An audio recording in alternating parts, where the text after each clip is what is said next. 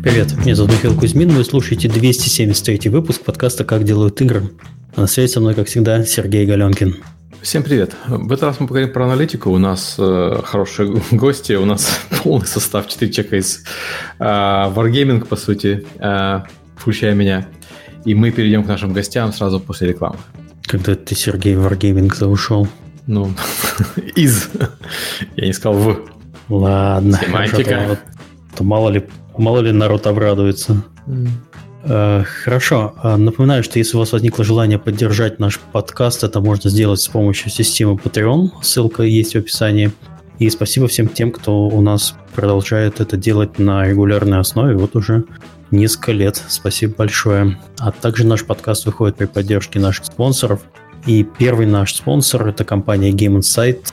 Game Insight – это ведущий разработчик мобильных игр для самой широкой аудитории по всему миру. Штаб-квартира в Вильнюсе, Литва, объединяет несколько команд из СНГ и Прибалтики, разрабатывающих игры в разных жанрах, от сети-билдеров и hidden объектов до хардкорного шутера. Суммарная аудитория проектов компании, среди которых Guns of Boom, The Tribes, Airport City и другие хиты превышает 350 миллионов человек.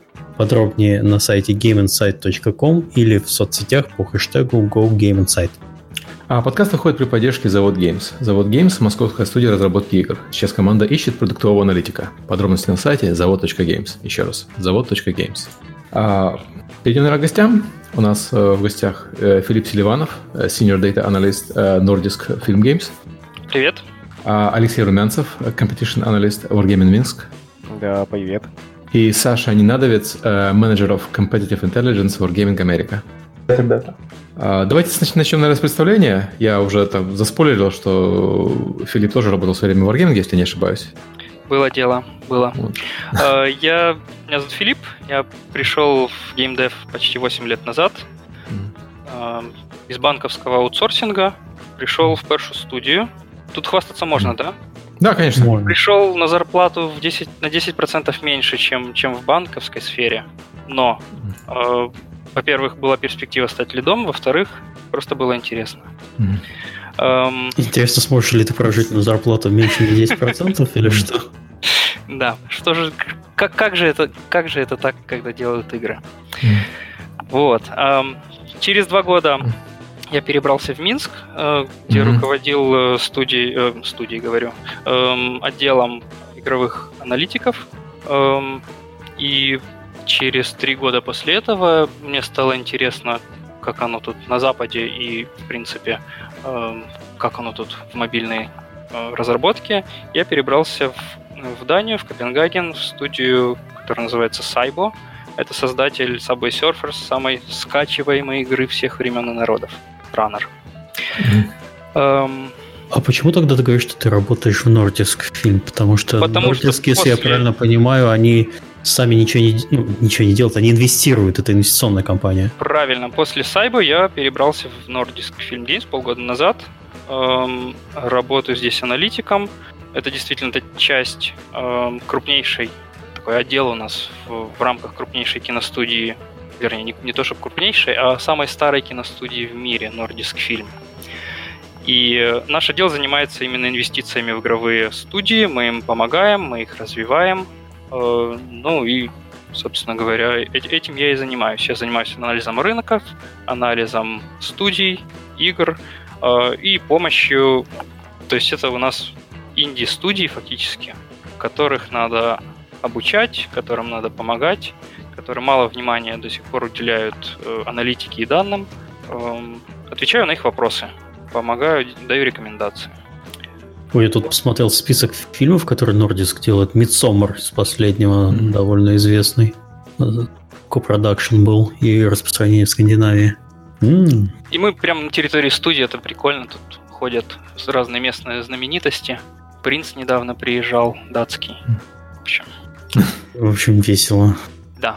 Алексей? Принц датский. Да, Алексей, расскажи про себя. Да, привет. Ну, в индустрии я с далекого-далекого 2007 года. Mm. Первая компания это Innova Systems. Очень много работал на стороне издателей, таких как Innova, GameNet. Были моменты, когда уходил из индустрии, работал на инвестиционный фонд в России, но так или иначе всегда возвращался. И вот в 2016-м попал в компанию Wargaming и перебрался в Минск. А с начала 2017 работаю в отделе Competitive Intelligence, занимаюсь внешними данными, конкурентами вместе вот с Сашей. Окей. Okay. А Саша? А, всем привет, ребят. А, у меня мой путь в индустрию начался в 2013 году, и я начался с Wargaming, с моей первой компании игровая. А, но было очень много проектов, много интересных проектов. То время в Минске все очень быстро росло, все двигалось, и я приходил на а, проект Blitz, а, занимался полностью настраивал всю телеметрию, помогал ребятам с воронками, в общем, поддерживал проекты, по сути, от разработки до запуска и до оперирования. Плюс у меня был опыт с кланварами больших танков, с киберспортом больших танков тоже, с, с аналитикой все это было связано. И пять лет назад где-то я переехал в США, э, в Остин, Техас, и здесь уже конкретно занимаюсь э, внешними данными, данными по конкурентам и занимаюсь оценкой э, инвестиционных возможностей и возможностей для разработки у компаний. То есть перед тем, как вложить это деньги, компания анализирует возможность эту, оценивает ее, оценивает риски. Принципе, э, сейчас мой отдел небольшой, которым я руковожу, э, предоставляет такую консультативную помощь нашим, нашим руководителям. А до Wargaming у меня довольно интересный опыт. Я работал в инвестиционной компании, тоже американской, которая а, находилась в Минске. У меня было а, подразделение в Минске. Она занималась покупкой а, долговых обязательств, то есть кредитов, по сути, больших компаний. И обычно компания покупала кредиты во время кризисов, когда их можно было купить дешево. Например, там после взрыва башен-близнецов компания покупала а, кредиты а, авиакомпаний, очень быстро она выросла. И моя задача как аналитика была оценивать эссеты, то есть э, имущество, которое было заложено под эти кредиты, и узнавать, сколько оно стоит, и, в принципе, строить модель на основании этих данных. Я уже думал, ты скажешь, что, конечно, наоборот, твоей задачей входило подстраивать такие инциденты, скупать. Э, нет, все было намного скучнее. Но да, были интересные проекты, покупать телекоммуникационную э, компанию в Румынии, у которой и зная о том, что в Румынии у этой компании был только кабель к земле, и в Румынии это был един, единственный кабель, по сути. То есть если бы мы забрали кабель, в Румынии не было бы связи. Вот. И это, это довольно, довольно интересно. То есть на медиа не сдашь, но как, как, как ценность для, для всей страны он имел огромную ценность. Вот это одна из сделок таких интересных. Ну, много, много нефтянки, от всего. И я в свое время предлагал своему боссу вложиться в Wargaming. Сказал, нет, неинтересно, очень рискованно. Ну ладно, тогда я ухожу. Ну, раз вы не хотите их купить, то я сам к нему иду. То тогда они купят. Да, да, да. Да, да, именно так и было. Вот. Но компания в итоге закрылась и ушел. Это было нормально, все правильно сделано. Не случился кризис в Греции, Э, глобальный, компания ушла. Это была греческая компания? Нет, а, это, нет была, это была американская компания, тогда был в Европе кризис большой, э, и Греция там продавала все подряд, но в классической схеме приходят инвесторы и скупают все, а в неклассической пришла Германия и поддержала Грецию. И в итоге немцы скупили все. Вот. Так что да, так это очень, очень интересный, очень интересная индустрия на самом деле. Но, не совсем, скажем так, честная. Да. Не совсем этично это, наверное, хочешь сказать. Да, да, да, я хотел, да, да не честно, а это честно, но не этично, да, потому что забирали, забирали заводы, пароходы, продавали потом по Латинскую Америку куда-нибудь еще на развивающиеся рынки. Ну, у меня, у меня был Меньше знаешь, лучше спишь. Да, и у меня была там маленькая роль, я просто говорил, да, нет, и типа оценивал все это. А, из, этого, из интересного опыта тогда было, что я был первый в Беларуси, кто получил доступ к терминалу Bloomberg, и было просто э, интересно вот это отдельный интернет, если кто сталкивался с отдельными данными, с отдельной экосистемой, и это было прям вау. А что это такой терминал Bloomberg? Я не совсем понял. Это вот Bloomberg, э, компания финансовая, знаете же.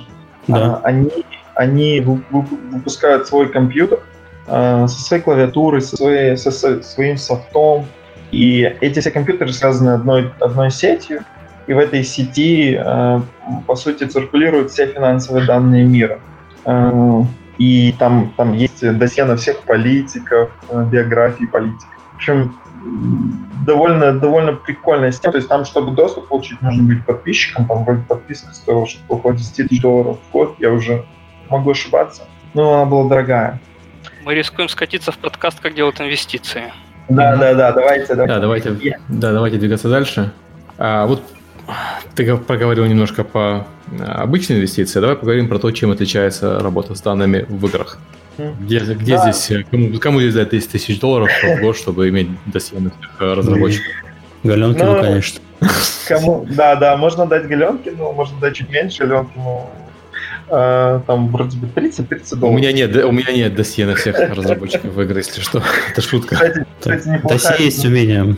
Неплохая бизнес-идея. Так вот, когда я пришел из инвестиций в игровую индустрию, я, я был в шоке, потому что данных, данных нету в игровой индустрии. Большинство компаний частные. Те компании, которые публичные, публикуют э, отчеты э, максимально сжатые, максимально неоткрытые.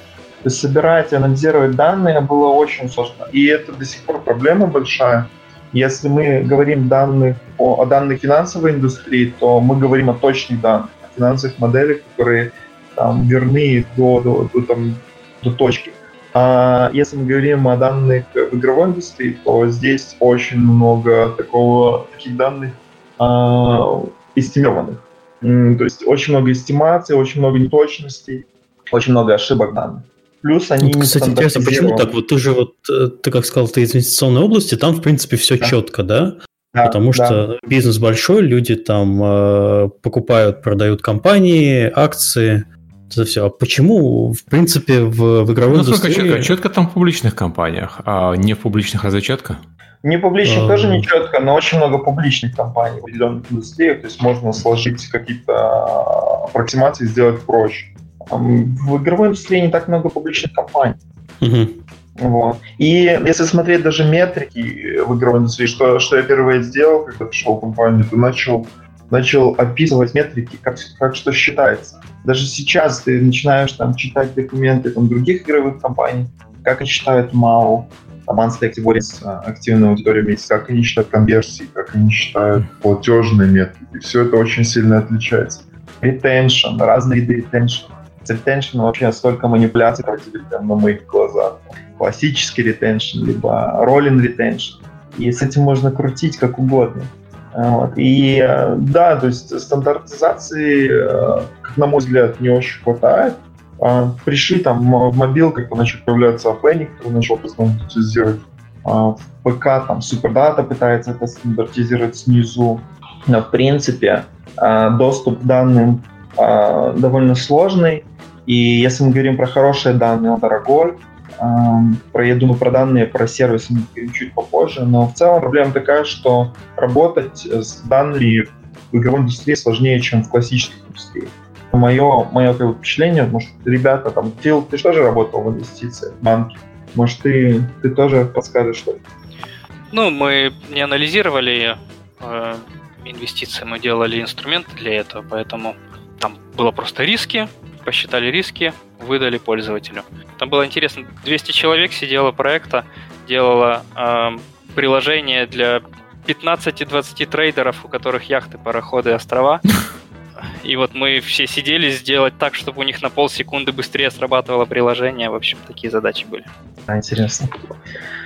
Давайте поговорим о том, зачем заниматься оценкой игр, для чего, для чего это нужно. Угу я могу сказать, что это одна из моих задач, когда я прихожу в наши э, студии, и мне вполне могут задать вопрос, э, хорошо, там, вот ты у нас есть пришел? конкурент. Mm-hmm. Да, ты что пришел? вот у нас есть конкурент, мы хотели бы знать больше, больше о конкуренте. Все что, все, что угодно. Нам нужно знать больше, чтобы развивать правильно свой продукт, чтобы правильно его позиционировать. Э, или другой вопрос мы у себя рассматриваем э, возможность инвестировать в какую-то конкретную студию. И дальше нужно оценить что у этой студии есть, сколько она может стоить, сколько, э, какие у нее есть игры и насколько они успешны. Вот это с моей стороны. Ребята, как у вас с этим? Зачем вы анализируете игры? А, я начну, Леша продолжит. В принципе, анализ игр, э, точнее, инвестирование в игры, это же как обычная инвестиция. У нее есть свои риски и свои там, э, возможности зарабатывать. И, по сути, как любую инвестицию, игры нужно тоже оценивать. Единственное, единственное но в этом случае, что игры практически невозможно оценить как классическую инвестицию, потому что, а, на мой взгляд, игры это еще часть искусства. А, как можно оценить, что взлетит там а, симулятор гуся? Практически невозможно, да? Ну, то есть какая-то... Какая-нибудь... Мне нужно просто верить.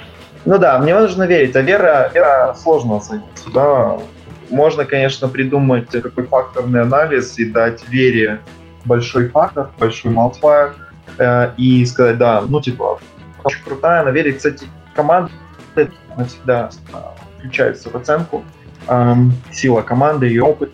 И мы оцениваем, чтобы минимизировать риски.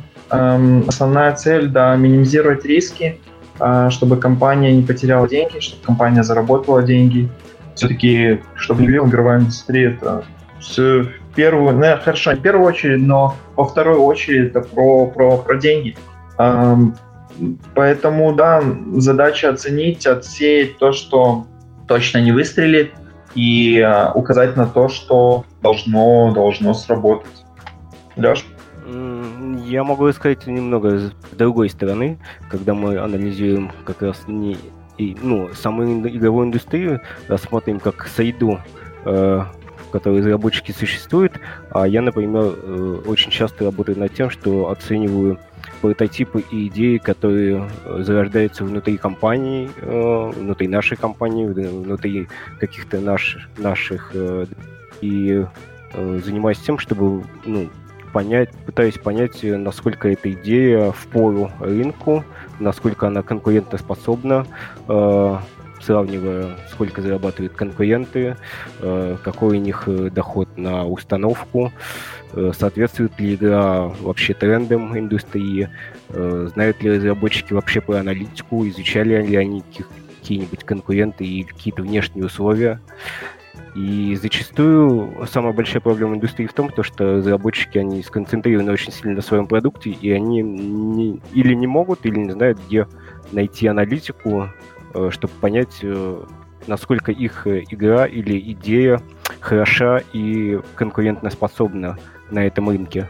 Вот. И моя задача как раз в том, показывать э, разработчикам и командам, что происходит на рынке, какие тренды, э, насколько их идея свежая или не свежая, может ли она как-то как конкурировать э, с драйвером рынка, или нужно в этой идее что-то видоизменить или добавить.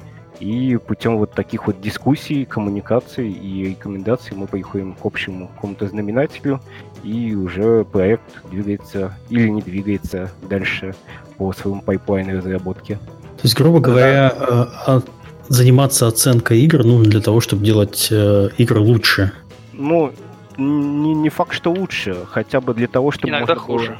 ну, чтобы игры зарабатывали. Э, нужно да, в первую да. очередь отталкиваться от э, текущих э, возможностей компании. У всех же компаний разные возможности. И учитывая, допустим, возможности гейминга, можем ли мы, например, конкурировать в жанре battler ов на мобильном э, рынке, потому что жанр очень конкурентоспособный, э, там очень много игр, очень много известных title ов, у которых э, отнять аудиторию, во-первых, не так-то просто, и не так просто придумать э, достаточно стоящую игру в этом жанре, потому что постоянно рынок меняется, и нужно придумывать уже какие-то новые идеи или пытаться сделать какой-то гибрид из нескольких жанров, чтобы это было в новинку рынку, как, например, э, делает Майком со своим э, батлером Hustle Castle, который неплохо так заработал денег, около 120 миллионов долларов или как э, сделать игру похожую там на Fallout Shelter, но при этом, чтобы игра за, заработала денег. Но если погрузиться в изучение этого жанра, этих вот шелтеров, то выяснится то, что там этот жанр живет только за счет органического трафика и доход на установку там меньше одного доллара. Для сравнения, в батлерах доход на установку от 5-6 долларов и выше. Там, например, АФК Арена, у нее там 8 долларов за установку. Ты говоришь про Америку или в целом в Я в, цел, да. в целом worldwide. Сейчас очень, очень интересная тема идет с авточесом. А, тоже очень, очень многие компании начали его делать. А, а никто не знает, как монетизировать авточес. И, Некоторые компании даже закончили его уже делать, мне кажется. Да, да, да, уже и закончили делать. Когда команда приходит, говорит, ну, ребята, оцените нам, мы делаем авточес, крутая механика, мы ожидаем, что у нас будет крутые ретеншн, engagement, все дела, мы там проанализировали. Говорю, ребята, как вы будете монетизировать? Мы не знаем. Ну, вот как бы на этом часто все и заканчивается. Потому что толком никто не придумал пока, как монетизировать, все бьются. Возможно, Battle Pass они ведут, возможно, какие-то подписки.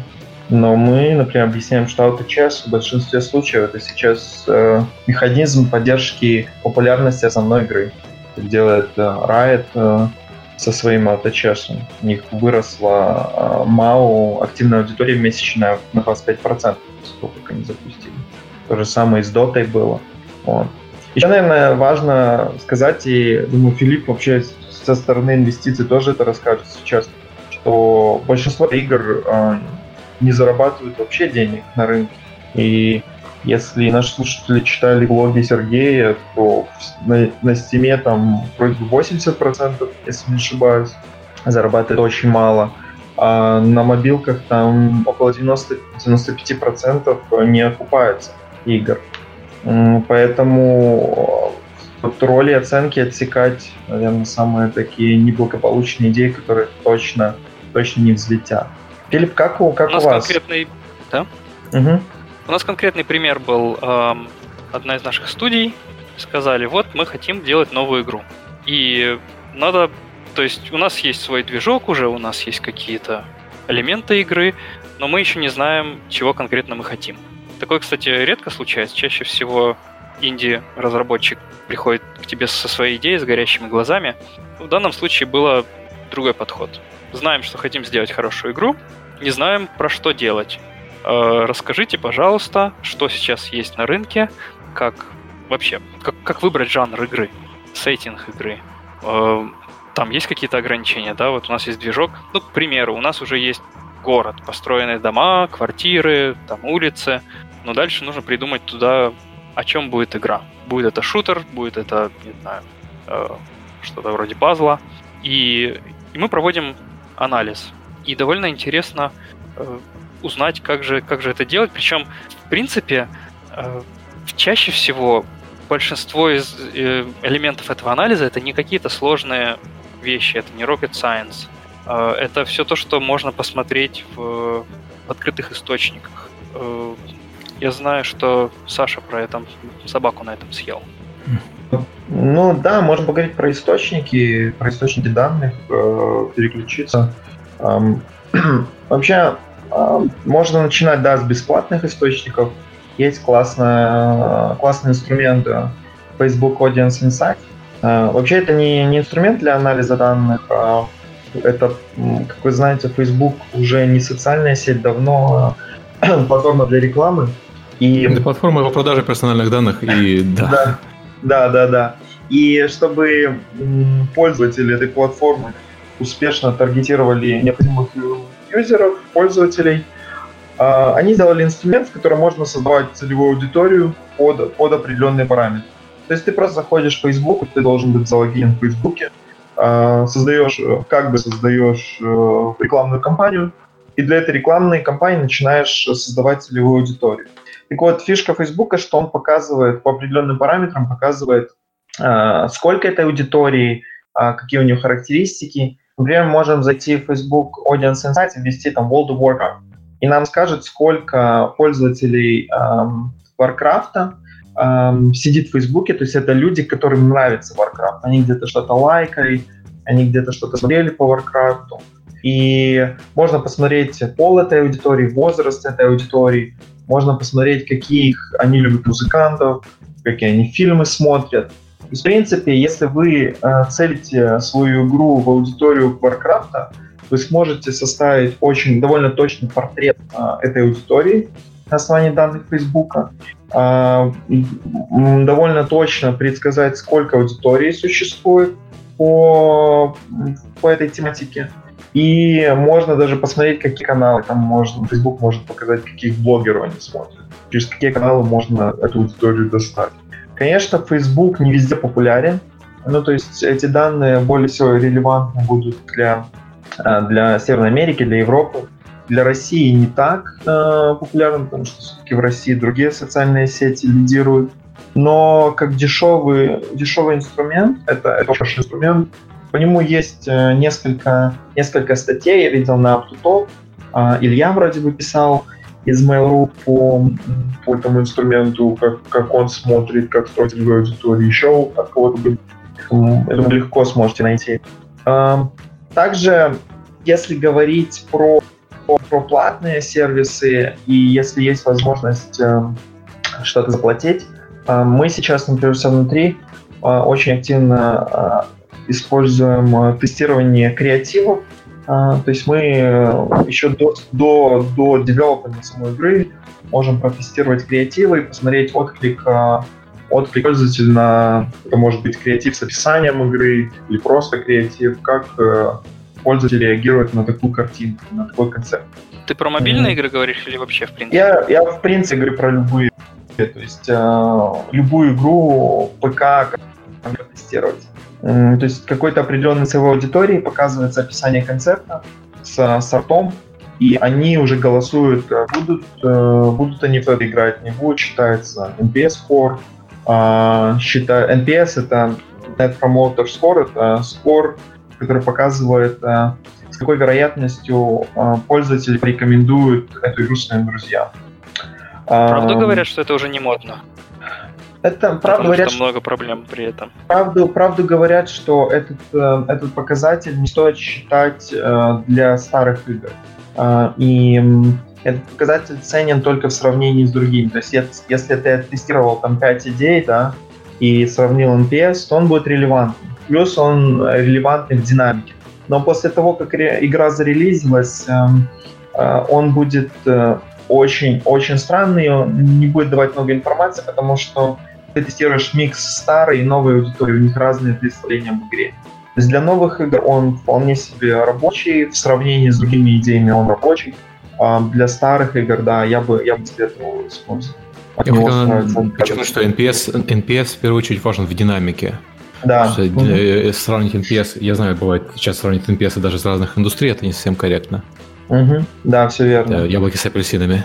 Любые метрики даже для новых игр важны динамики. То есть вы можете зарелизить там игру, там retention у нее будет 25, а, и скажете, это плохо а потом на следующем уровне будет 20, 28. Значит, вы что-то делаете правильно, вы, а, вы изменяете игру в нужном направлении, и, в принципе, вы можете дойти а, до метрики нужной вам и а, зарелизить игру.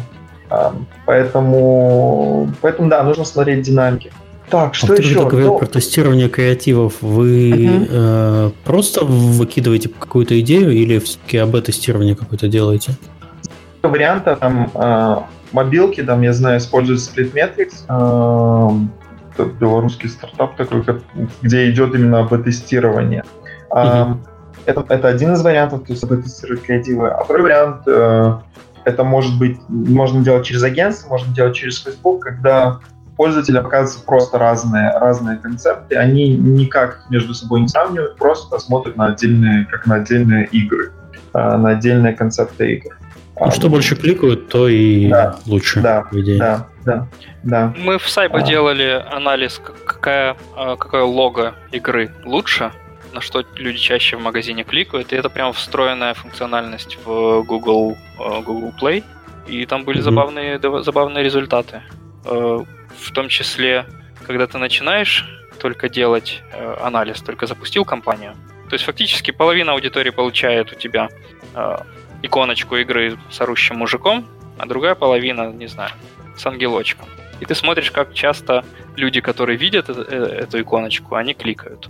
И тут очень важно подождать, пока накопится достаточное количество информации. У нас был такой пример, когда вроде бы одна иконка сильно лидировала, но потом через пару дней накопилось больше информации, оказалось, что она хуже, чем другая. В общем, тут не, не делайте такие ошибки. А сколько примерно должен тест происходить, если в, в случае иконки, чтобы не сделать поспешных выводов? Сильно зависит. Мы это делали, э, когда запускали soft launch игры.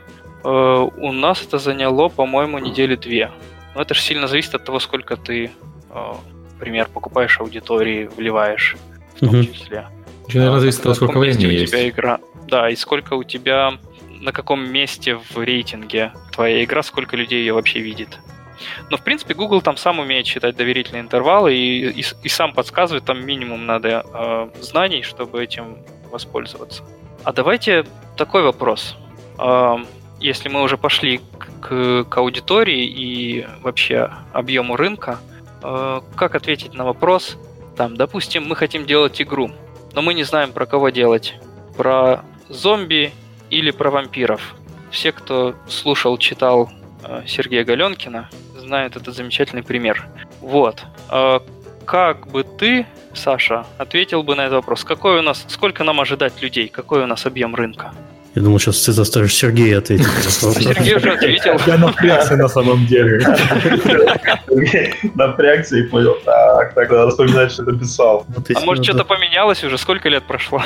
Да, да прошло много 5 или 6 лет прошло с написания книги. Да. 2014, по-моему, год был. Да, или даже 2014. Так вот, сколько у нас, как, как узнать, сколько людей у нас любит вампиров, а сколько зомби? В Google набрать. Илюш, попробуешь, что я потом добавлю, если что, или я могу начать? Ну, я что-то не помню по истории, э, э связанной Галенки моей истории про вампиров и... забудь, но... забудь про Галенкина. Да-да-да, я бы, короче, ну, в общем, я, я бы опять же открыл бы Facebook Audience Insight и э, сначала бы выписал самые популярные саги про вампиров, начиная с «Сумерек», и самые популярные сериалы про зомби, начиная от вот, от, вот э, последний в живых или остаться в живых, что-то такое. Вот. И сравнил бы, какое количество аудитории вообще во всем мире или в каждом конкретном регионе Э, суммарно любят эти киносаги. И потом бы прикидывал, кого больше, любителей э, сериалов э, или фильмов про вампиров или про зомби. То есть пока вот я выбрал такой более тривиальный подход, без сложностей особых. Да, если если не даваться большие сложности, самое, самое простое, что вы можете сделать, кроме Facebook, это пойти в Google Trends и посмотреть э, по поисковому трафику, что, что более популярно. То есть вампиры либо зомби. Если не забывать про Сергея Галенкина, то можно, можно пойти на Steam Spy и по тегам посмотреть вообще сколько, сколько игр было зарелизено с вампиры, сколько э, с тегом зомби, перформились, какие у них показатели, э, посмотреть вообще, ну, как на Steam Spy показывает только Steam, это, во-первых, только PC-аудитория, к сожалению. Да, да, да. И, да. ну, это, в общем, не, не совсем весь рынок, особенно когда вы делаете для мобилок, там все совершенно иначе. Ну, я говорю, это вот быстро, быстро, чтобы проверить э, без, без особых затрат. Но Steam все равно даст какую-то картинку, все-таки Steam покрывает большую часть ПК рынка. Um, а я вот сейчас как раз в тренды. Google тренды вбил вампиры и зомби, смотрю по Америке, и смотрю за последний год смотрю, что вампиры были более популярны, а потом внезапно что-то случилось 15 сентября, и до, до конца октября зомби стали, зомби стали популярнее, чем вампиры. А, а наверное, новый, новый, новый сезон в Walking Dead да. вышел, скорее всего. Да, да, да, да, скорее всего. Вот ваша задача как инди-разработчиков, если вы хотите поймать какую-то тему, вы видите, что тренд только начинает расти. И если вы успеете попасть в этот тренд, прыгнуть в последний вагон и выдать игру аудитории, то, которая ей интересна, ну, есть хороший шанс привлечь дополнительную бесплатную аудиторию. Ну, это довольно рискованный путь, потому что я бы, я бы спросил ребята, какую хотят они игру делать, потому что сеттинг э, часто определяет и геймплей. А, поэтому я не думаю, что стоит делать матч 3 и про зомби, и про, про вампир. Это будет... Поэтому нужно, нужно больше деталей в таком случае. Просто вот так вот, э, основываясь на том, что показывает рынок, я бы, я бы не рисковал. Есть, есть классная, классная статья, мне кажется, на Deconstruction of Fun. Или, они рассказывают именно про то, как сеттинги соотносятся с жанрами игр. И Вот советую почитать, если найду, скину потом ссылку. И не всегда, не всегда это хорошая идея, и не всегда там, если зомби больше, не факт, что для, для конкретного этого жанра оно подойдет лучше, чем вампир. Вкратце ответ получается никак. Нет, можно, э, просто это, это комплексный, комплексный, комплексный вопрос, на который, э, на который нет однозначного ответа. Ну, то есть никак. Нет, ну в целом ты в Facebook Insight, том же самом бесплатном, э, заводишь зомби, заводишь вампиры, смотришь, сколько людей интересуется. Там, не знаю, 100 миллионов интересуются зомби, там, 150 миллионов интересуются вампирами. И дальше ты приходишь к заказчику и говоришь, смотри, по моей информации, потенциально. Это не значит, что у тебя 150 миллионов будет играть в твою игру. Совсем не значит. Но потенциально там аудитория, которая интересуется таким-то жанром, она полтора раза больше. И можно уже от этого плясать. Тут еще Facebook Audience Insight может дать понимание, чем отличается эта аудитория любителей зомби и вампиров. И может оказаться так, то, что любители вампиров это более молодая аудитория, так как там самая популярная киносага, наверное, мне кажется, «Сумерки». И аудитория будет гораздо моложе, чем э, любителей зомби. И если это наложить на э, жанр, э, и можно найти какие-то новые инсайды, то, что, например, стратегии больше подходят людям, которые там постарше – а, матч 3 больше для женской аудитории и так далее. И, то есть это нужно, опять же, компоновать кучу различных факторов и смотреть с, разных сторон при создании, при создании любого проекта. Хорошо, получается у нас факторы это демография, география, э, тренд, э, что еще? Сериалы. А, э, ну, я имел в виду тренд, это то, что сейчас вот происходит, то, что люди смотрят, это вот э, Э, какие-то внешние факторы, влияющие на популярность, ну, выходящие фильмы. А что-то еще есть? Ну, я бы еще добавил бы сюда плотность э, количества проектов то в том или ином э, а, конкуренция, получается. Сейчас, да, то, то есть можно взять статистически еще подойти к этому, выписать всех конкурентов и посмотреть, сколько там про вампиров и сколько про зомби. Нет ли какой-то доминации одного или другого сеттинга, потому что может получиться так, то, что э, не мы одни такие умные, и люди уже взяли, побежали, сделали 10 игр про зомби. И игры по вампиров, допустим, последние несколько лет вообще не выходило. И опять же, мы возвращаемся к тому, то, что вот, и вот этот вот фактор может повлиять на принятие решения. Вот у нас уже знающий чатик рекомендует сделать игру вампиру против зомби и не парить себе мозг. Еще один момент. Вот это все вообще, все, вот это не работает, если вы делаете что-то уникальное. Я, я очень сомневаюсь, что студия, которая сделала гуся, смотрела тренды, и что в трендах интерес к гусям э, резко возрос. Да, да. Я думаю, после них интерес к гусям резко возрос. Ну, это трендсеттеры тогда получается. Можно делать матч 3 с гусями, ребят. И зомби, и с, с вампира. Все будет отлично. Там классный вопрос э, написали, точнее, коммент, э, что пока делаешь игру, тренды поменяются. Есть такой риск. Скорее всего, так и будет. Это, это, кстати, на самом деле нереальная задача, и с этой задачей часто приходят и говорят, а что будет потом? А, что будет потом? Филипп, мне интересно, как ты отвечаешь на, на эти вопросы. Э, в историю смотрим. То есть э, один из вариантов посмотреть э, ну, успешность жанра, посмотреть на то, что на те игры, которые были уже до этого. То есть это часть, часть анализа, это конкуренты. Ты смотришь конкурентов, смотришь, когда они вышли. Э, то есть, если у тебя уже есть исторические данные, например, с того же Steam Spy, э, то можно и примерно можно наложить на это тренды и посмотреть вообще, насколько влияние есть одного на другое или другое на первого. Взаимосвязь. Или нет совсем. Ну, такое дело. Это довольно, довольно сложный вопрос. Ты, мы, мы стараемся, например, смотреть, какие будут фильмы выходить там в ближайшие годы, какие книги, что потенциально может быть большим. Игры у нас есть календарь релизов, мы записываем все, все заанонсированные игры и смотрим, куда вообще, в принципе, движется рынок. Какие будут, например, консоли выходить, какие у них будут возможности а, в плане железа, как игры будут встраиваться в эти возможности. Ну да, вопрос, вопрос сложный. момент хороший про, про игры, какие будут выходить. И довольно интересно, что вот у меня одной из задач недавно было а, проанализировать как раз, когда же выходить. Поговорим об этом чуть попозже. Но я о том, что есть возможность посмотреть, есть сайт SteamDB Info, и у них есть а, страничка с выходящими играми там на полгода вперед. И задача была узнать, сколько нам нужно. То есть мы, мы делаем игру. Мы собираемся ее анонсировать, и собираемся как-то привлекать фолловеров, люди, которые интересуются этой игрой.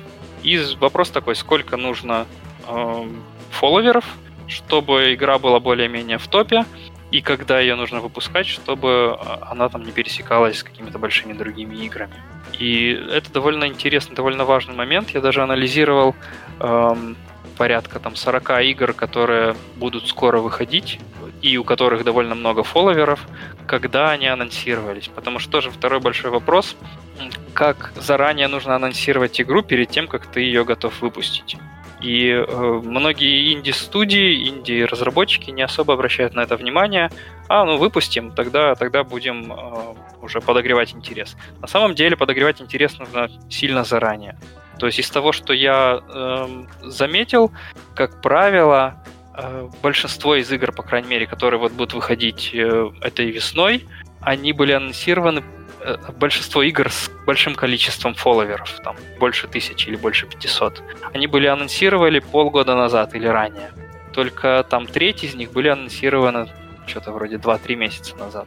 Такой вот. Пример Apex Legends, да, это такой немножко вбивается выбивается из этого правила, когда они вообще ничего не анонсировали. Но очень, ну, очень громко, такие, конечно. очень громко вышли. Ну так там не было просто публичной работы, там же заранее было подготовлено. Там запуск это отдельный... Запуск Apex Legends это отдельный кейс, который просто действительно не вписывается, но там э, известно все. Что ну, они стримеров приглашают. Не вписывается, но я думаю, что его все запомнили, и мы такие случаи увидим в дальнейшем неоднократно. Да. Да, я думаю, что многие будут э, выходить с такой стратегией в ближайшее время. Ну, то, что да, они да. игру показывали инфлюенсерам за несколько месяцев до релиза, чтобы в момент, когда она выходила, чтобы все основные стримеры э, по шутерам, по батл роялям уже умели играть в эту игру, и чтобы, да. А, чтобы они не путались, чтобы показывали, как это классно. Вот э, такой вот там, кейс. Там, там же не несколько месяцев было, там было несколько недель. Mm. Там все очень, все очень быстро сделано, было сделано в, в очень короткие сроки. И, Слушай, мне, э, мне, что такое информация, что за пару месяцев они там приглашали. И чтобы такое сделать, нужно иметь очень большие ресурсы, не, не в смысле денег, а в смысле инфраструктуры, потому что это все организовать, это действительно большая команда работала.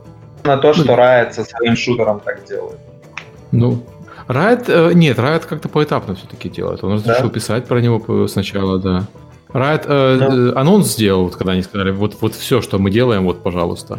Угу, угу. Они просто недавно показали, точнее, э, опубликовали первые отзывы инфлюенсеров о своем шутере. Вот, то есть они там играют в него, какая-то группа инфлюенсеров сейчас играет в него. Угу. Да, кстати, я видел эту статью, э, мнение инфлюенсеров, и очень много инфлюенсеров говорят, что вполне возможно, то, что игра это может затмить в ближайшие два года Counter-Strike Go по популярности и количеству игроков.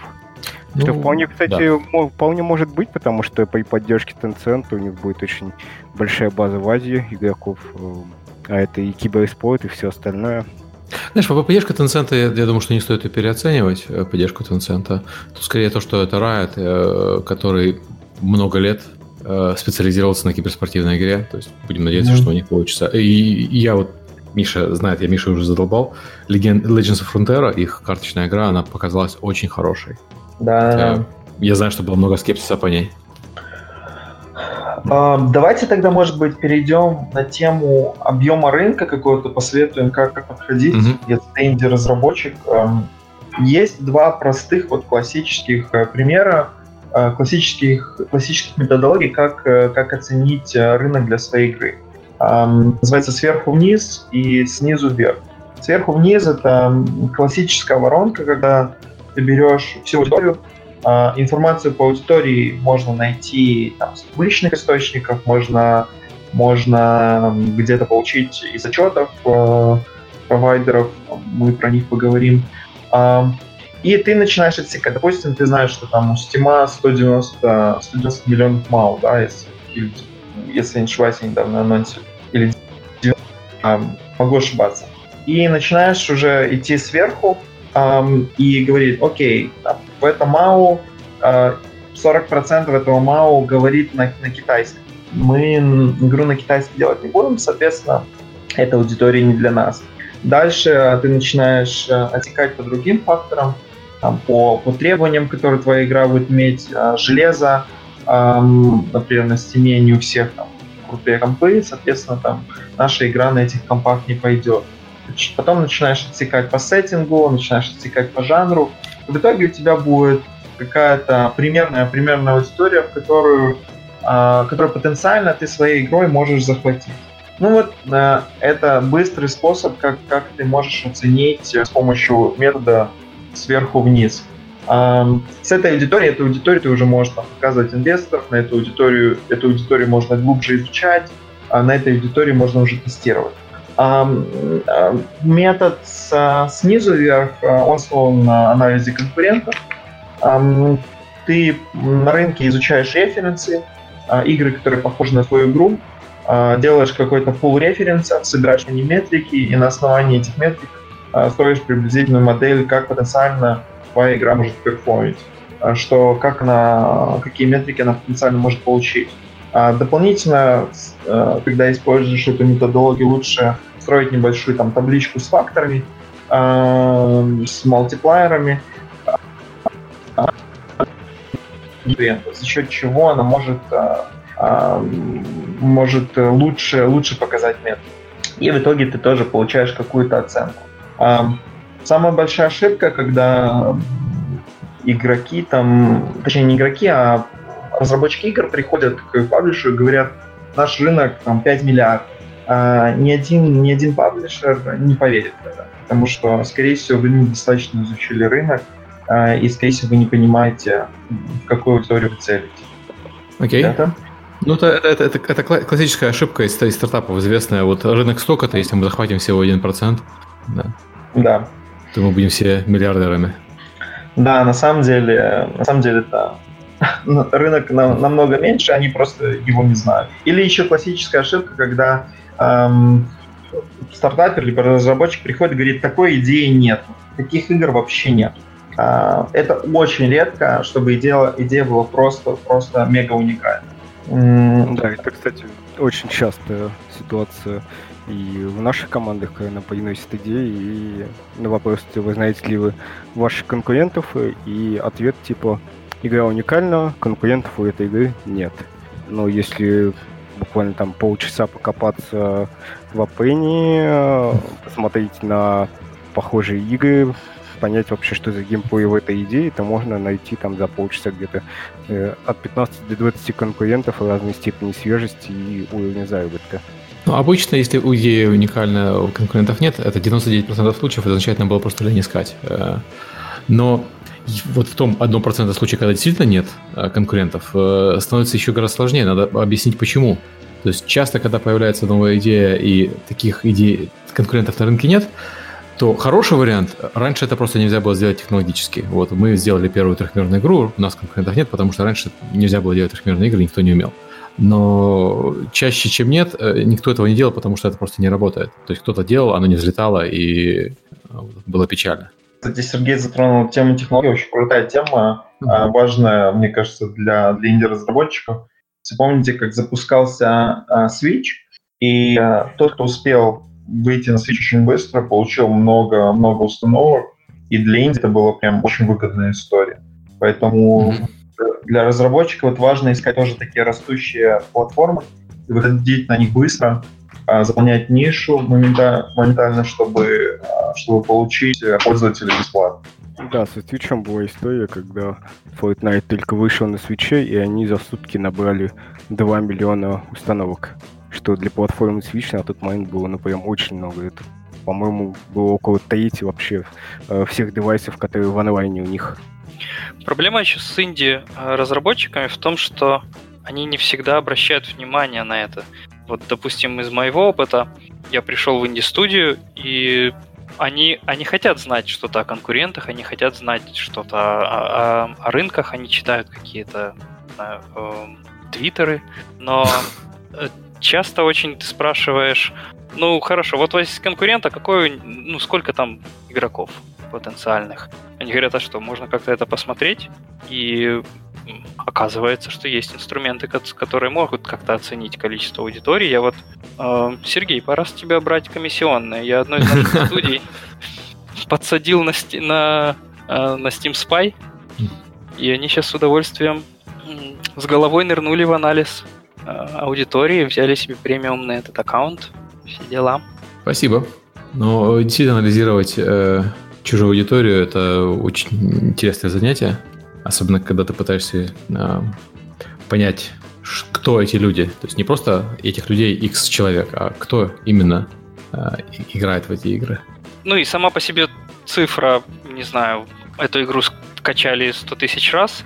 Она, во-первых, не значит, что это купили 100 тысяч раз, а это значит, что ее поиграли 100 тысяч раз, да? Или там... И не всегда даже значит, что поиграли 100 тысяч раз. Поиграли, установили. Да.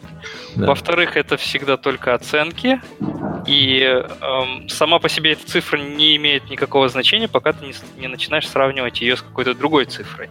Mm-hmm. И когда ты видишь две игры у одной 100 тысяч владельцев, у другой миллион владельцев, вот тогда это примерно значит окей. Значит, у этой игры, видимо, примерно в 10 раз больше игроков.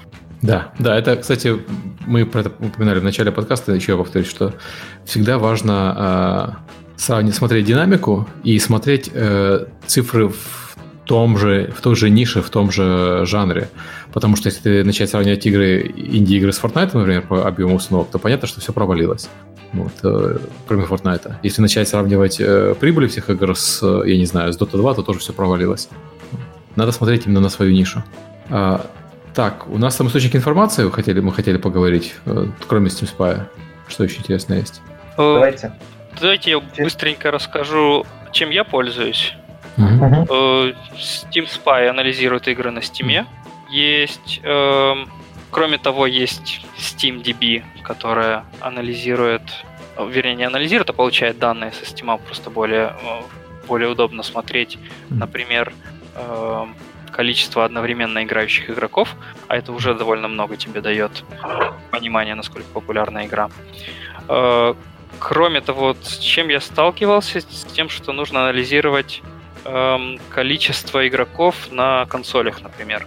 Здесь есть большая проблема, потому что э, для PlayStation есть такой ресурс, как gamstat, gamestat.com, пишется gamstat. Mm-hmm. Это что-то вроде Steam Spy. Они тоже анализируют количество игроков, причем бесплатный ресурс. Я очень часто пользуюсь.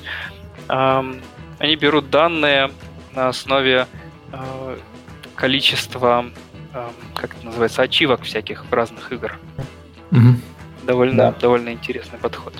Ну, К сожалению, ничего так да? Насколько я помню, у них э, немножко поикрылось, потому что PlayStation да. немного пересмотрел свою работу с ачивками, но раньше, когда я проверял Гамстат, они очень точно попадали. Я проверял на данных Destiny 2, сколько игроков играет, сравнивая наши внутренние э, внутренних э, вендоров аналитики с Гамстатом, и там где-то 90% прям точные цифры совпадали. По истории, сейчас... что... А, ладно, давай, Фил. Я сейчас Я тоже потому... смотрел, э, ну, с нашим, сравнивал с нашими играми э, наших студий, и, в принципе, я доволен качеством. То есть этим можно пользоваться, чтобы, чтобы анализировать количество игроков. Опять же, обращайте внимание, если человек купил игру и дал диск поиграть своему другу, то у вас там по- по- появится два владельца. Это не значит, вы не можете просто умножить стоимость игры на, на количество владельцев игры и сказать, о, эта студия зарабатывает столько, столько долларов в год. А, у них еще семейные аккаунты по... То, точно. И кроме того, очень большое количество игр покупается во время разных скидок, которые могут быть очень значительны. Поэтому это не инструмент для оценки прибыли компании и даже не инструмент для оценки вашей потенциальной прибыли, это для, именно для оценки количества охвата аудитории. Что еще? Чем? А, к сожалению, так, так, такого инструмента я не нашел для, эм, для Xbox и для свеча тоже. То есть единственное, на что можно ориентироваться, это количество отзывов, например, а, количество отзывов эм, в, на сайтах типа Metacritic. То есть потенциально, если вы видите, что, не знаю, есть миллион отзывов на игру эм, и на PlayStation, э, вы знаете количество игроков, вы можете потенциально оценивать на основе этой информации количество игроков на других консолях. Может быть, у вас есть какие-то идеи, что с консолями делать? Я расскажу немножко про, про консоли. Э, консоли вообще исторически были очень закрыты всегда.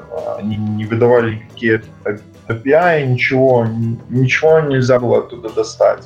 Um, с ачивками получилась интересная история. Sony опубликовала видео, либо это был блог какой-то, в котором они показали uh, количество ачивок, и uh, пользователи по этим количествам ачивок смогли просчитать, сколько, то есть они показали, сколько человек достигло такого-то, uh, достигло какого-то определенного уровня в игре.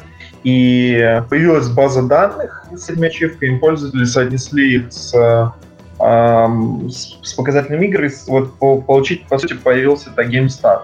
Я не знаю, насколько он обновляется, насколько я слышал, Sony прикрыл эту тему, и он уже не обновляется. Эм, вот, поэтому данные по, по консолям довольно, довольно сложно достать. Есть вендоры, которые продают эти данные, Теперь, например, Superdata продает данные по ПК и по консолям. Они продают э, метрики активности, то есть количество активных пользователей, они продают retention, доход, доход на пользователя, конверсии. Э, все эти данные у них можно получить по консолям, по ПК, я немножко затрагиваю мобил.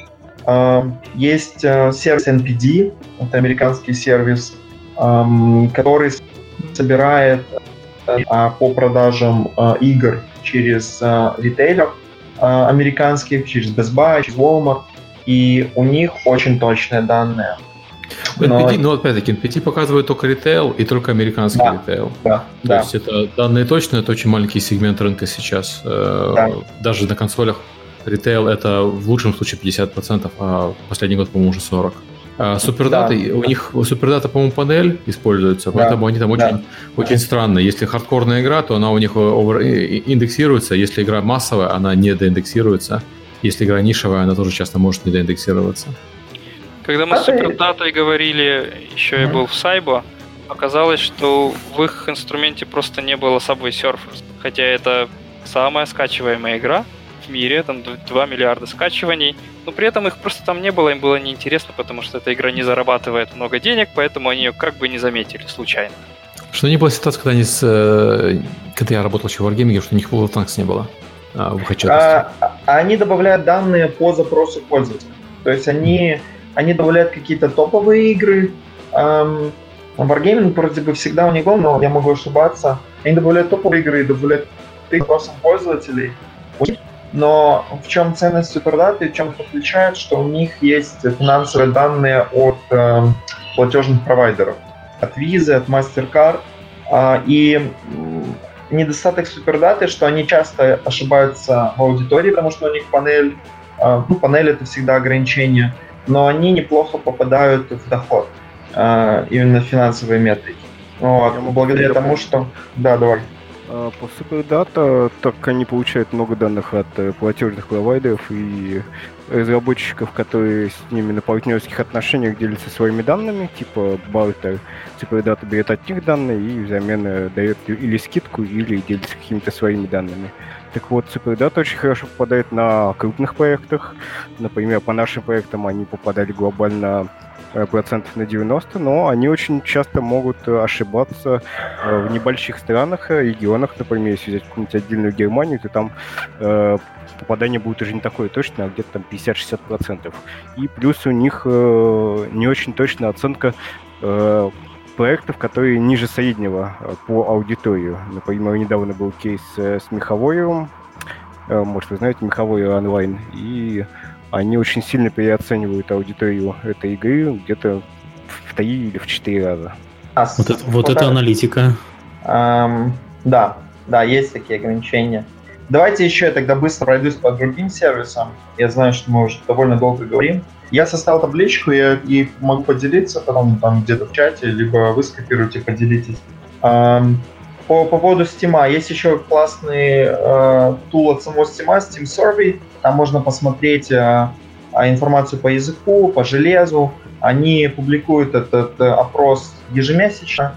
Э, советую тем, кто релизит игры на Steam, заглядывать. Да. Эм, Я, еще я, есть. Я вот это вот все ссылки, которые у нас есть в документе, вот эту картинку я в комментарии на сайте подкаста к выпуску Отлично. положу сейчас. А, да. А, сюда тут говорили, Ньюзу. Ньюзу эм, тоже такой же провайдер, похожий на Superdata, но они больше делают высокоуровневые отчеты. Они в свое время очень сильно специализировались на киберспорте. Сейчас они тоже пытаются это делать и довольно часто ошибались, честно говоря, в этом. Но какого уровня метрики у них можно получать. У них был неплохой, эм, неплохая тулза на сайте бесплатная по объему, объему рынка по странам. Можете зайти посмотреть. Есть сервис IHS. IHS дает э, данные по рынку железа э, консольного, в основном они специализируются на консолях. Эм, довольно точно показывают количество проданных консолей и количество активных консолей. Данные платные, но они не очень дорогие. IDG, э, консультации, в основном это консалтинг, э, они работают с NPD, у них есть какие-то данные от NPD, но в основном у них неплохие аналитики, которые хорошо разбираются в рынке и э, дают неплохой консалтинг. Мобильная отрасль э, интересна тем, что тут есть один лидер, Апенни, и так сложилось э, ввиду того, что данные по мобилкам собираются по определенной методологии. По сути, э, сервисы, Apple и другие, они э, подписывают соглашения с паблишерами, забирают их реальные данные, и на основании этих данных строят свои модели. Они соотносят данные с рейтингом приложения в Store, и, по сути, если приложение занимает там топ-2 США с таким-то количеством установок, они могут предположить, что такое же приложение, э, точнее приложение в топ-2 будет получать примерно такое установок, такое количество установок. И модель такова, что чем больше у тебя реальных данных, тем, тем успешнее ты, тем более... И поэтому с APN очень сложно конкурировать. Хотя конкурировать пробуют разные сервисы. Я недавно тестировал AppMagic, а, смотрел Sensor Tower тоже. У них есть свои плюсы, у AppMagic классный борт с софт-лончем, но по, по точности пока, пока им сложно тягаться. Надо Game... теперь перейти к стоимости Апенни. Да, да, да, стоимость, стоимость Апенни, очень большая. Ну, очень примерно это от 30 тысяч долларов в год. Это самый урезанный вариант, одна страна, а, без возможности выбрать а, различные. То есть есть просто топ тысячу игр, не знаю, в Америке, например. Это, в принципе, уже очень много. Может быть, сейчас у них что-то поменялось, но вот пару лет назад это было 30 тысяч долларов. И если ты хочешь все, то это там около 150 тысяч долларов. Но качество, Мог... конечно, намного лучше, чем, чем у их конкурентов. Могу сказать да. про Game Wi-Fi. Давай. Более бюджетный вариант. Uh, вот есть ребята Wi-Fi, э, аналитическое агентство, которое в основном вручную ну, берут игры топовые и Э, заполняют по ним данные в плане, какие э, особенности или фичи есть в данной конкретной игре. У них уже есть 7 э, тысяч проанализированных игр, и э, суть в том, то, что можно взять какие-то игры, допустим, из одного жанра, и между, собой их очень быстро сравнить, понять, какие, в чем у них разницы. То есть, где, где есть, допустим, гачи механика, где нет гачи механики, в чем у них похожесть, в чем отличие, какими десятью э, самые популярные 10 фичей в, да, в, в, это, в жанре, в котором мы изучаем. Например, вот мы делаем батлер, вот самые топовые 10 фичей для этого жанра. Причем стоит сервис э, недорого, где-то 400 или 500 евро в месяц. Э, но при этом польза для геймдизайнеров, мне кажется, очень внушительная. Я когда показывал эти фичи нашим э, геймдизайнерам внутри, им очень понравилось то, что они могут многие игры очень быстро между собой сравнить, и им не надо в каждую игру заходить и играть, или там искать деконстракты на эти игры. И там же есть еще топ-гроссинг, э, который плюс-минус э, похож на Penny. За меньшие деньги но немного другие возможности. Тоже очень полезно. А быстро пробегусь еще по, по сервисам. Uh, Game Analytics Benchmarks. Недавно появился этот сервис от uh, Game Analytics, который там делает аналитику внутреннюю. Они сейчас дают retention, uh, будут давать CPI, LTV, дают конверсии, дают монетизационные метрики. Довольно неплохие у них данные. Charboost бесплатно дает данные по CPI. Очень приблизительные данные, но как-то ориентироваться на них можно. Plainliner, ребята из Украины, анализируют матч 3 батлеры, у них плохой опыт, клевые ребята, очень нравится с ними работать. А, когда, когда мы давно с ними работали, но хороший опыт с ними. А, Global Web Index — это данные от эм, а, дан, компании из Англии, они занимаются опросами, очень огромная у них панель. Ну, для, для каких-то целей, возможно, пригодятся кому-то. Ника Partners, данные по Азии. Я не знаю много провайдеров по Азии. Ника Partners одни из них. Есть еще Famitsu, они делают данные по Японии. В принципе, по Азии э, очень мало аналитики. Статиста общие данные, много, много бесплатных данных, которые можно у них на сайте найти. А, про Facebook мы говорили. Есть VG Charts, который, я знаю, довольно популярен а, в, в России и, в принципе, среди инди-разработчиков, потому что он бесплатный, но он не точный. Единственные точные данные, которые я там видел, это данные по Японии, потому что они э, забирают данные Famitsu с э, рейтингов Famitsu, которые они публикуют еженедельно. В принципе, если вот быстро пробегаться, это основные, основные. Может, кто-то еще что-то видел, но да, накидывайте, добавляйте. Я еще хочу отметить, что очень часто хватает даже бесплатного доступа. Там, не знаю, кто у нас, Sensor Tower, чтобы просто посмотреть, насколько успешна игра.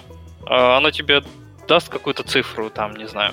Игра зарабатывает, мобильная игра зарабатывает меньше 5000 долларов в месяц. Ну окей, это уже, это уже что-то.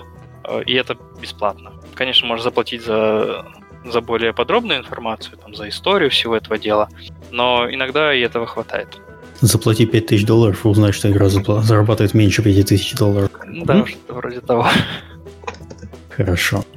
Один из вопросов для мобильных разработчиков это как, как следить за э, софт-лончами. Это когда, не знаю, ты делаешь игру, матч 3, например, и хочешь узнать, а не делает ли King какую-нибудь новую матч 3. Э, и, в принципе, э, единственный инструмент, который, который я нашел, это как раз AppMagic magic.rocks, э, они показывают довольно оперативно информацию о... То есть ты выбираешь какую-то страну, там, не знаю, ну где у нас тестируют? Индия, э, Новая Зеландия, э, Вьетнам, в зависимости от, от целей и задач. И смотришь, какие студии, какие игры там вышли.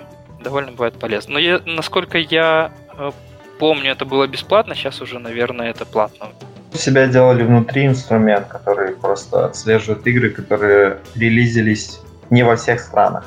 И у нас есть чатик, э, как, э, как бот, который закидывает этот чат э, новые игры. Довольно классно следить за тем, что выходит, потому что это важно. Ну, в принципе, да, вы можете смотреть, что не релизилось в США, и, скорее всего, это soft launch. Но сейчас эти soft launch и начали запускать и в США. Это, наверное, очень дорого. Ну, я видел такие кейсы. Вот Хорошо, одна, из, одна из проблем, кстати, извините, одна из да. проблем это как анализировать Epic Games. Потому вот э, сейчас нет практически ресурсов, как это делать. Ну, подожди, да, все, да. все остальные классические ресурсы работают, платежные карты, анализ и э, панели. Ну, да, да, да. Кроме, кроме, короче, бесплатных нет способов. Я знаю, что Сергей Фил с этим, с этим очень, с этим очень, очень активно, очень активно занимался этой темой. У меня была одна из задач анализировать игру, которая вышла на Эпике. Я потратил кучу времени и не нашел вообще ровным счетом ничего.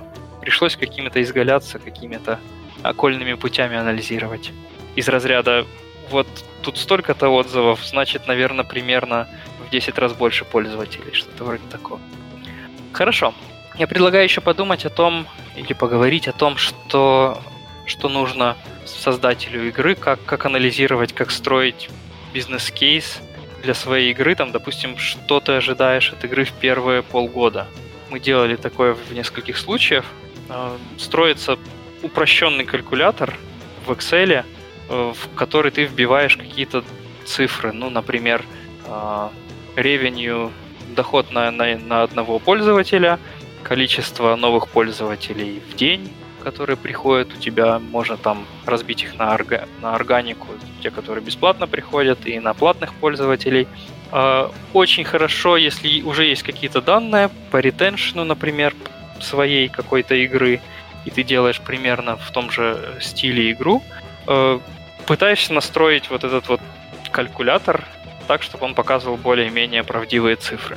После этого э, нам в свое время это очень помогло, потому что это дает такой инструмент для геймдизайнеров, для, для владельцев игр, для создателей игр.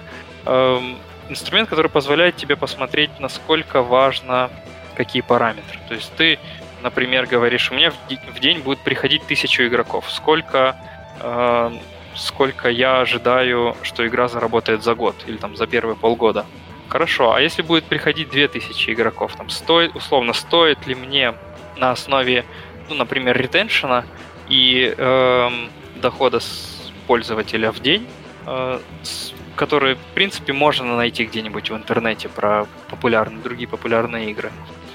Э, стоит ли мне заплатить еще больше денег, чтобы у меня стало больше людей? А больше людей, значит, они приводят своих друзей и так дальше. Э, еще эта штука помогает посмотреть, насколько, эм, насколько тебе важны разные параметры. Например, в свое время в Сайбу мы очень эм, много внимания уделяли фичерингу э, игры. Значит, что в мобильных сторах эм, если твоя игра там появилась на главной странице или там на другой страничке, то ты получаешь бесплатный трафик, потому что люди видят, о, появилась новая игра, давай-ка я поиграю.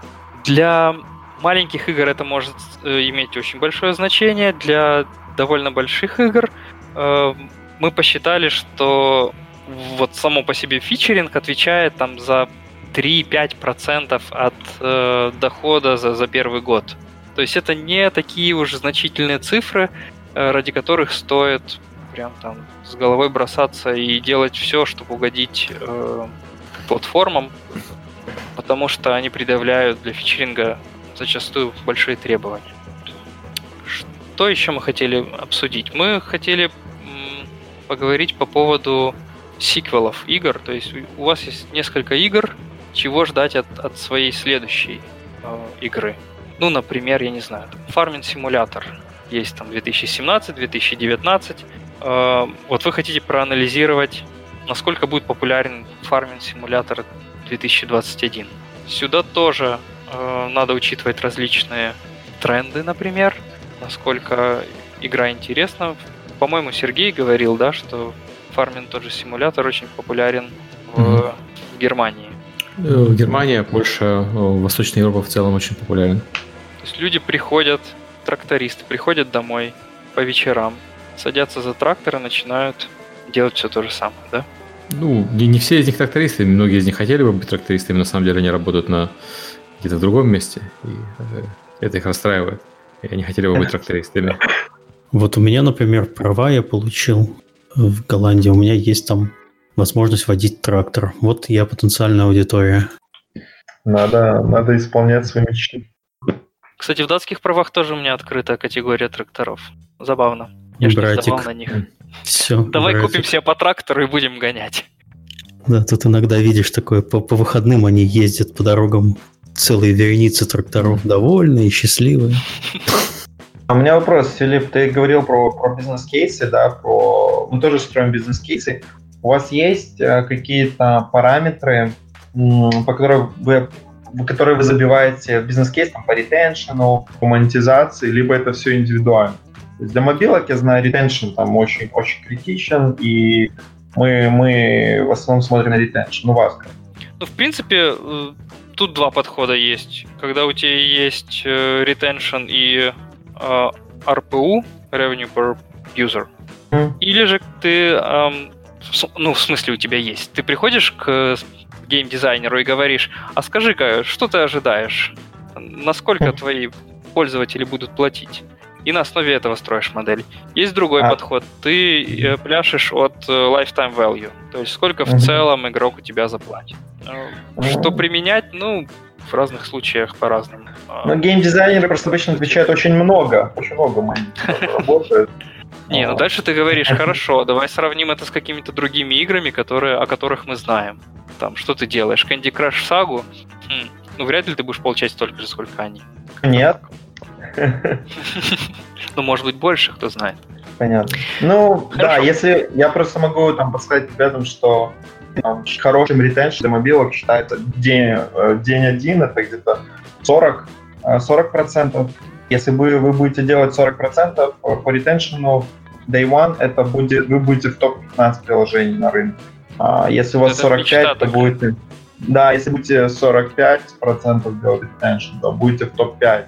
По, по седьмому дню чтобы быть в топ-15, надо где-то 17-18%. Чтобы быть в топ-5, примерно 24%.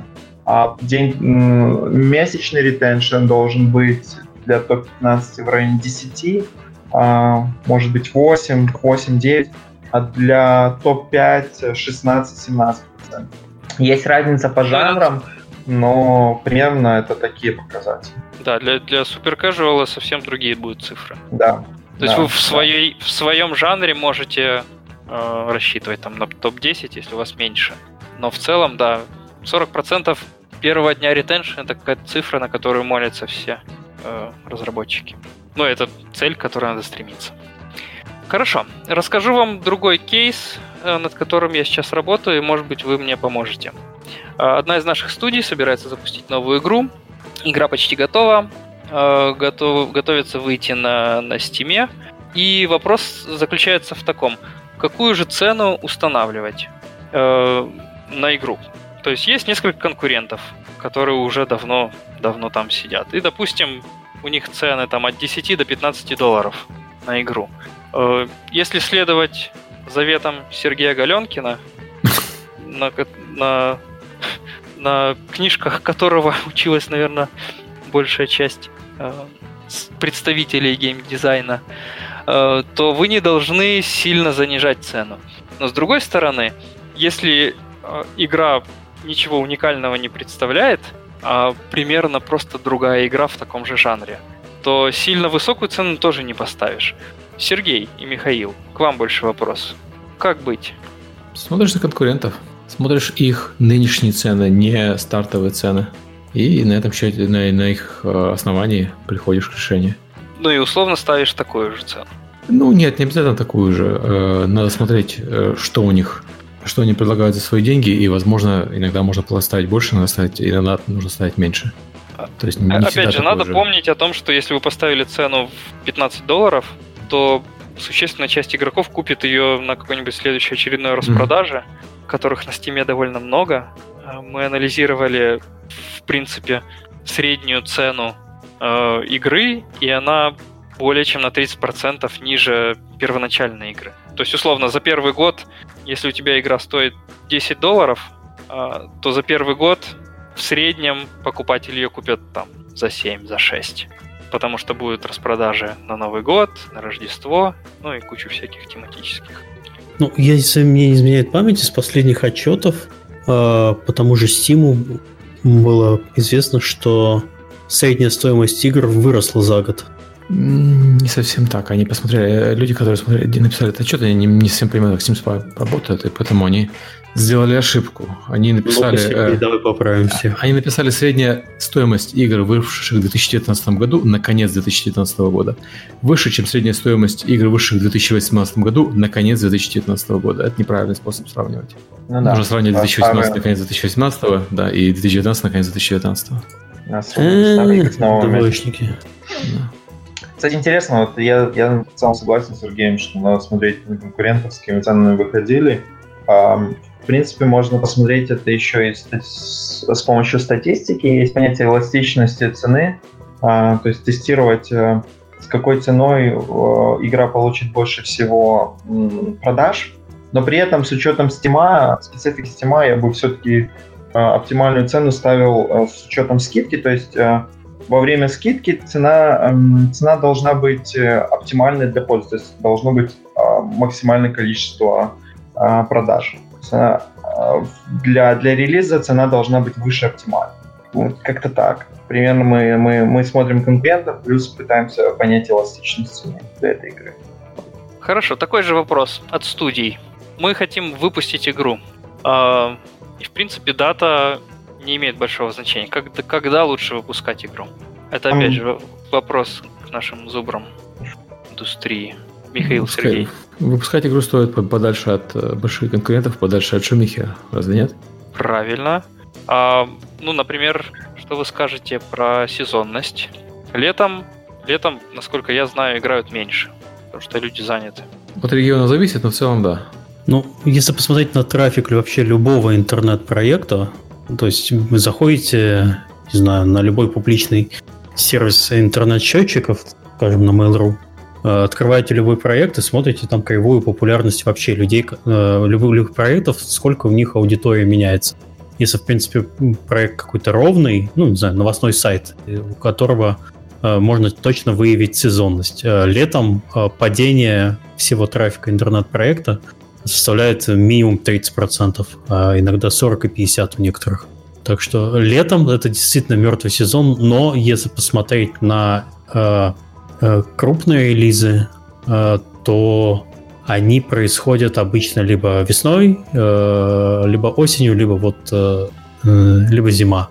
То есть лето действительно такой такое затишье по крупным проектам, но на самом деле сказать, что давайте вы не будете выпускать игру летом, это немного странно. Например, если взять вообще выпуск игры как комплекс э, мероприятий, помимо того, что вы вот выпустили игру, и люди ее будут покупать, вы также должны смотреть, э, сейчас, если в вашу игру э, основное продвижение идет через инфлюенсеров, то летом, наоборот, так как нету крупных релизов, стримеры могут спокойно взять вашу игру без дополнительных каких-то э, денежных манипуляций и в нее играть. То есть я бы сейчас рекомендовал э, смотреть, вот э, принимать решение о дате релиза. Первое, что надо проверить, открываете Google, набиваете релизы игр в 2020 году. И там обычно уже есть на ближайшие там 3-4 месяца какие-то основные даты. Вот, например, все знают, что там э, Doom выходит там в марте. Все, вот если вы смотрите, вот э, вы не, вы не должны выходить э, с Думом в один и тот же день. Просто потому, что вас не заметят. Если вас не заметят. Animal Crossing.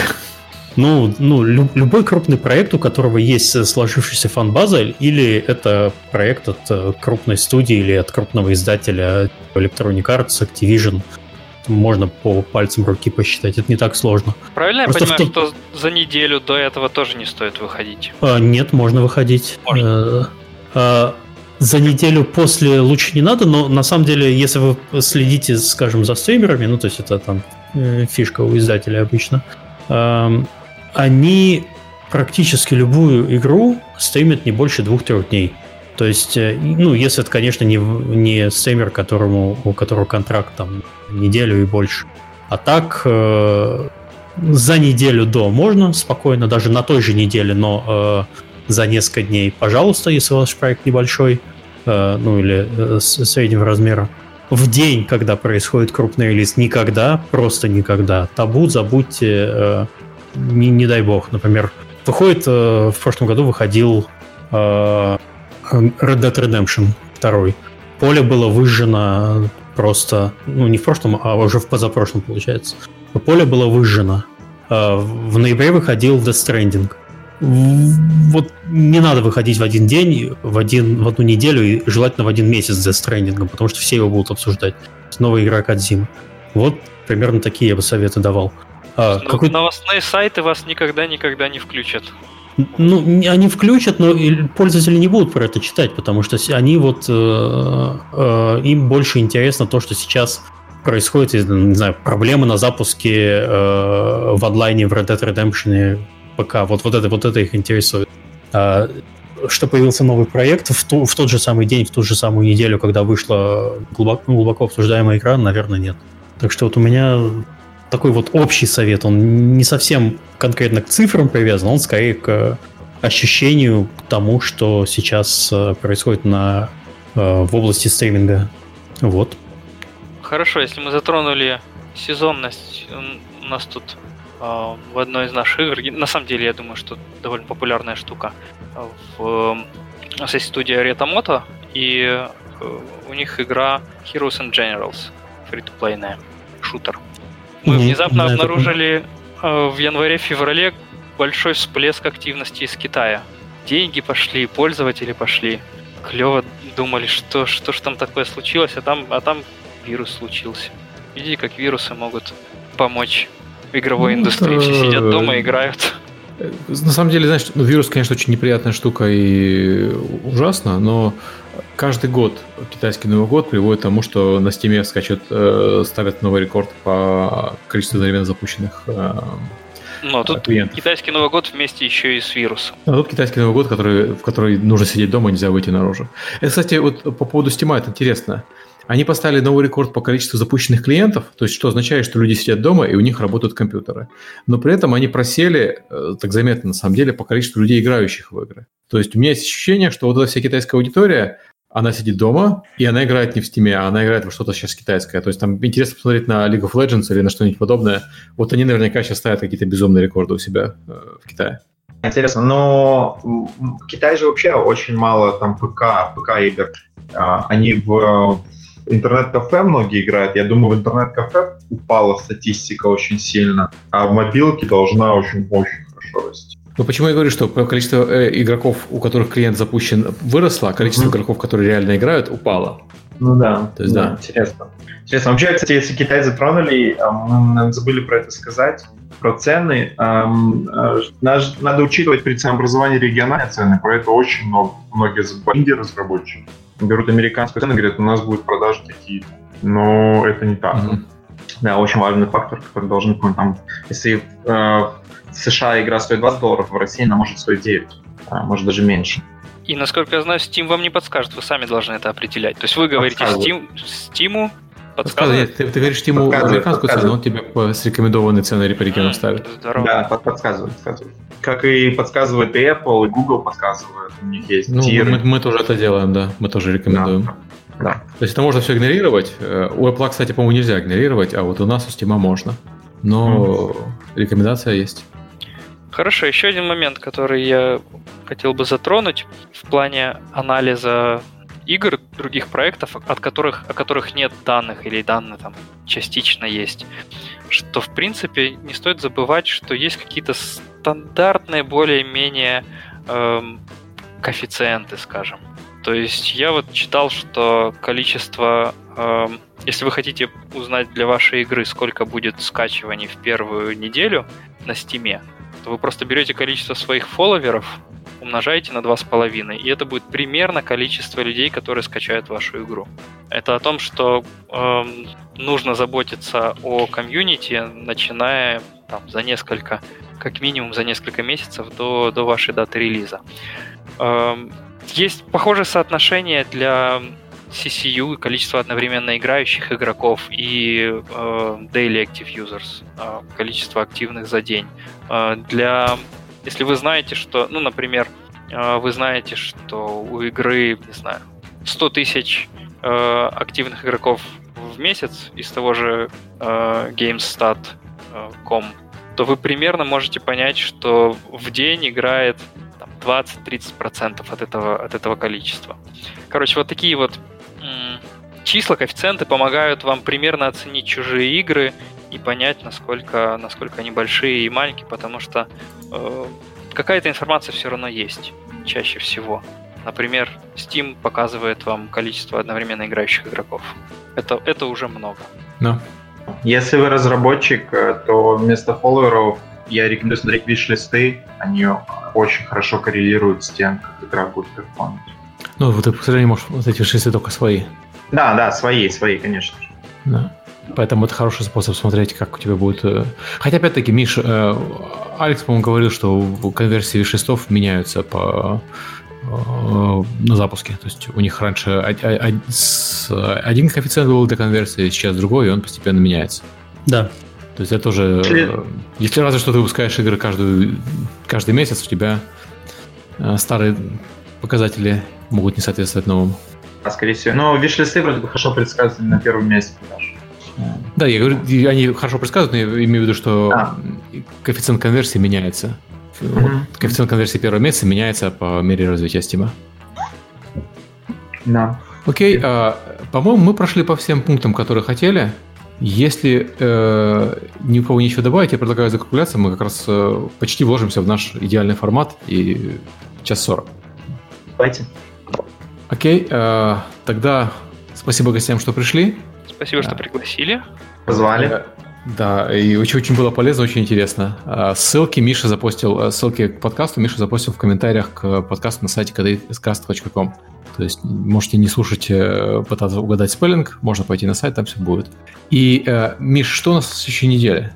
На следующей неделе, Сергей, это шоу у тебя. Ты да. уезжаешь по делам? Я уезжаю, да, поэтому меня не будет, а, очевидно, подкаста тоже не будет. Э, либо не будет, либо я выберу тему. Сергей, извини. Заберу тебе что-нибудь вкусненькое. Вот. И тогда уже разберемся на месте. Завтра примерно выясню, что как напишу гостям и посмотрим. Все, всем спасибо и до связи через неделю. Всем пока. Спасибо, взаимно. Пока. Пока. Пока.